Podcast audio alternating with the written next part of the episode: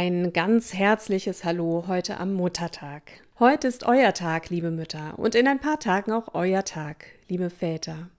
Ihr als Mama und Papa und euer tagtäglicher Einsatz für eure Familien haben ganz besondere Wertschätzung verdient. Und daher bin ich heute auch mal etwas persönlicher. Die letzten Monate haben an unser aller Kräften gezehrt. Wir sind permanent über unsere Grenzen hinausgewachsen. Ich sage wir, da ich auch Mama von zwei kleinen Kindern bin und ähnlichen Schwierigkeiten gegenüberstand und auch immer noch stehe, genau wie ihr. Ich glaube zumindest zu wissen, wie es euch geht, und wenn ich euch gute Ratschläge gebe, dann kann ich das nur, indem ich genau in diesem Moment meine Rolle als Mama kurz verlasse und versuche, einen objektiven Blick auf das Ganze zu werfen. Mein Mann und ich haben zwei Töchter, fünf und sechs Jahre. Unsere Sechsjährige war ein sogenanntes Kann-Kind. Das heißt, sie hätte eigentlich noch ein weiteres Jahr in den Kindergarten gehen können. Sie hat sich aber unglaublich auf die Schule gefreut und von den Entwicklungsvoraussetzungen hat alles gepasst, sodass wir sie im Herbst 2019 in der Grundschule angemeldet haben. Der Schulranzen stand nun schon da und dann kam Corona. Hätten wir das vorher gewusst, hätten wir wahrscheinlich noch ein Jahr mit der Einschulung gewartet. Aber nun hatte sich unsere Tochter voll darauf fixiert, war hoch motiviert und für sie wäre wirklich eine Welt zusammengebrochen, wenn wir ihr offenbart hätten, dass es nicht klappt mit der Einschulung. So geht sie nun seit letztem Sommer in die erste Klasse. Ja, sie wurde mitten in der ersten Corona-Welle eingeschult und hat Schulnormalität leider nie erleben dürfen. Sie ist nicht die Einzige, der es so geht, das weiß ich. Aber als Mama tut einem das manchmal ganz schön weh. Und nicht selten habe ich ein schlechtes Gewissen, wenn ich wieder mal mit meiner Tochter beim Homeschooling oder vor den Hausaufgaben sitze und wir uns fürchterlich in die Haare kriegen, anschreien und die Situation alles andere als vorbildlich meistern. Eine liebe Kollegin, die ich bei den Online-Meetings vom BVL kennenlernen durfte, fragte mich kürzlich, ob ich mal einen Beitrag zum Homeschooling und der Hausaufgabensituation in der Corona-Krise veröffentlichen kann da sie selbst und auch viele Bekannte von ihr die derzeitige Lage als sehr belastend erleben. Liebe Michelle, hier ist er. Ich möchte allen Mamas und Papas in dieser Podcast-Folge ein wenig von dem Druck nehmen, der derzeit auf uns allen lastet. Homeschooling, ein Begriff, von dem wir vor etwas mehr als einem Jahr noch nicht mal in Ansätzen gehört haben. Und doch hat uns diese alternative Lernform innerhalb kürzester Zeit zu pädagogischen Fachkräften im heimischen Umfeld mutieren lassen. Ihr glaubt, man könnte nur eine pädagogische Fachkraft sein, wenn man eine entsprechende Ausbildung in dem Bereich gemacht oder ein Studium absolviert hat?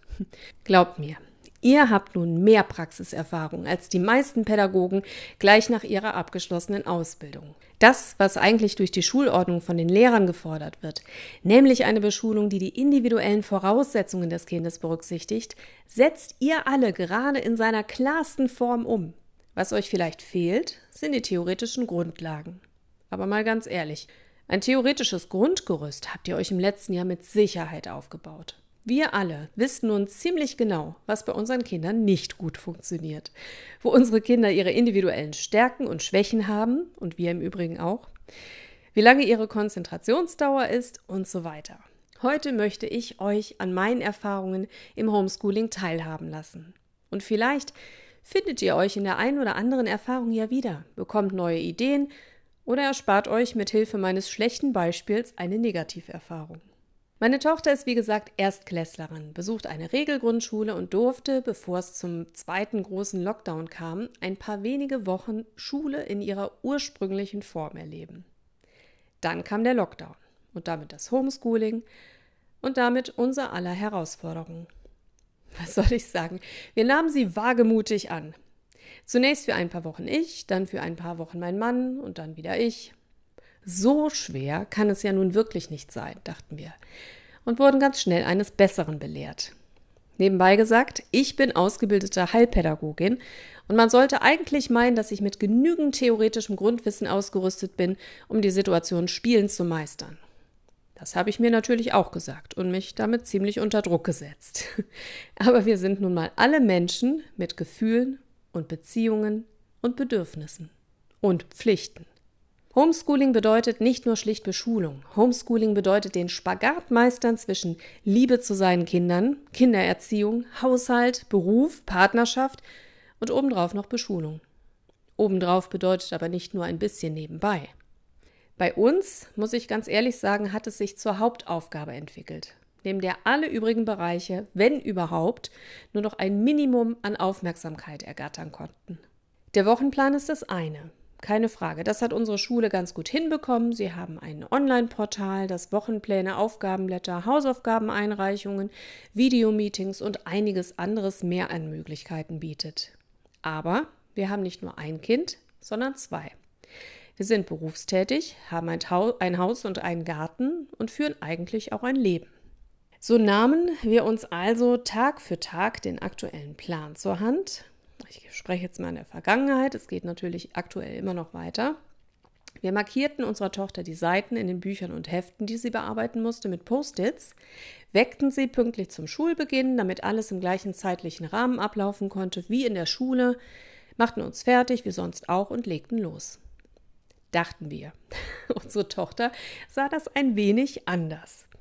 Äußerungen wie Mama, ich habe doch keine Schule heute, entgegneten wir selbstsicher mit Doch, meine Maus, wir machen heute zusammen Schule.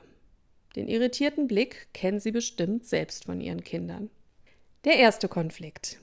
Unsere Rolle als Mama oder Papa wird für die Dauer der Hausaufgaben abgelegt und wird zur Lehrerrolle. Die Lösung? Wir haben einige ernste Diskussionen, naja, manchmal auch etwas lauter, geführt und unsere Tochter ließ sich auf die Veränderung ein. Der zweite Konflikt. Theoretisch befanden wir uns in einem ruhigen Lernumfeld. Aber dann war da das Geschwisterchen, das jemand zum Spielen suchte. Dann die Spülmaschine, die piepste, dann der Trockner, dann klingelte das Telefon, dann das Handy, dann klingelte es an der Tür, dann flogen draußen Vögel am Fenster vorbei, der Stift oder der Radiergummi fiel zum fünften Mal runter und so weiter und so fort. Von Hunger, Durst, plötzlicher Blasenschwäche und Kopfschmerzen ganz zu schweigen. Die Lösung? Wir setzten uns neben unsere Tochter, machten die Waschmaschine erst am Nachmittag an, ebenso wie den Trockner und die Spülmaschine.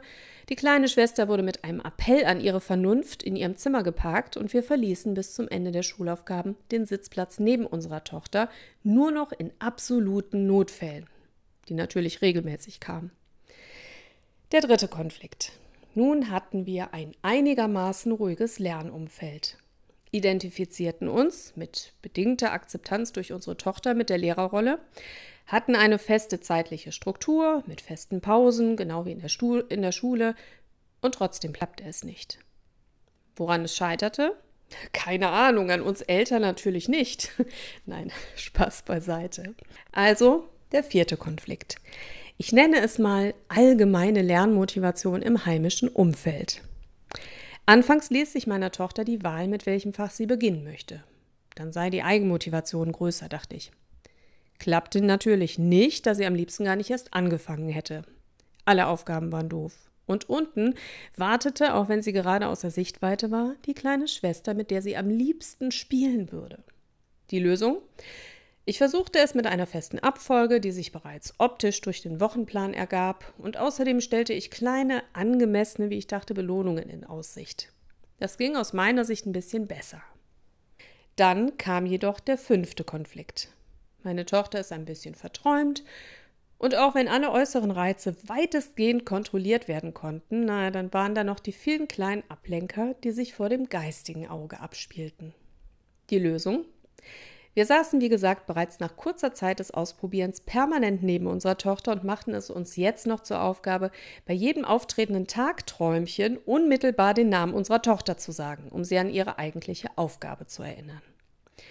Eins kann ich euch sagen, sie konnte ihren Namen bald nicht mehr hören. Und so kam es fast jeden Tag aufs Neue, spätestens nach der ersten halben Stunde zum sechsten Konflikt, dem Eklat. Weinen. Mama, ich kann das nicht. Das ist so schwer. Du bist eine böse Mama. Du schreist immer nur. Schreien, weglaufen, Türen knallen. Scheiße. Entschuldigung. Aber das zerrt an den Nerven. Meistens ging es nach dem Eklat besser, wenn wir uns alle beruhigt hatten. Aber unter vier bis fünf Stunden haben wir keine Chance gehabt, auch nur ansatzweise die vorgegebenen Aufgaben zu bearbeiten. Und ich glaube, damit ging es uns nicht alleine so. Nach dem Mittagessen, das ja auch noch irgendwie zwischendrin vorbereitet werden wollte, ging es meistens weiter. Durch den zeitlichen Umfang des Homeschoolings entstand schließlich der siebte Konflikt, motorische Unruhe im Fachjargon genannt. Kein Wunder, ich selbst kann nicht mal eine halbe Stunde ruhig auf einer Stelle sitzen. Wie soll das meine Tochter schaffen? Die Lösung? Wir begannen motorische Pausen einzulegen, Trampolin springen, draußen laufen, Turnübungen, tanzen, was auch immer. Fakt ist, auch wenn meine Tochter froh war, zwischendrin aufstehen zu können, sanken meine Chancen gen Null, sie anschließend wieder zum ruhigen Sitzen animieren zu können. Ach ja, ich habe mir dann abends regelmäßig verschiedenste Literatur zu Gemüte geführt, unter anderem einen Erziehungsratgeber mit dem Titel Erziehungsschwierigkeiten gemeinsam meistern, Informationen und Übungen für gestresste Eltern.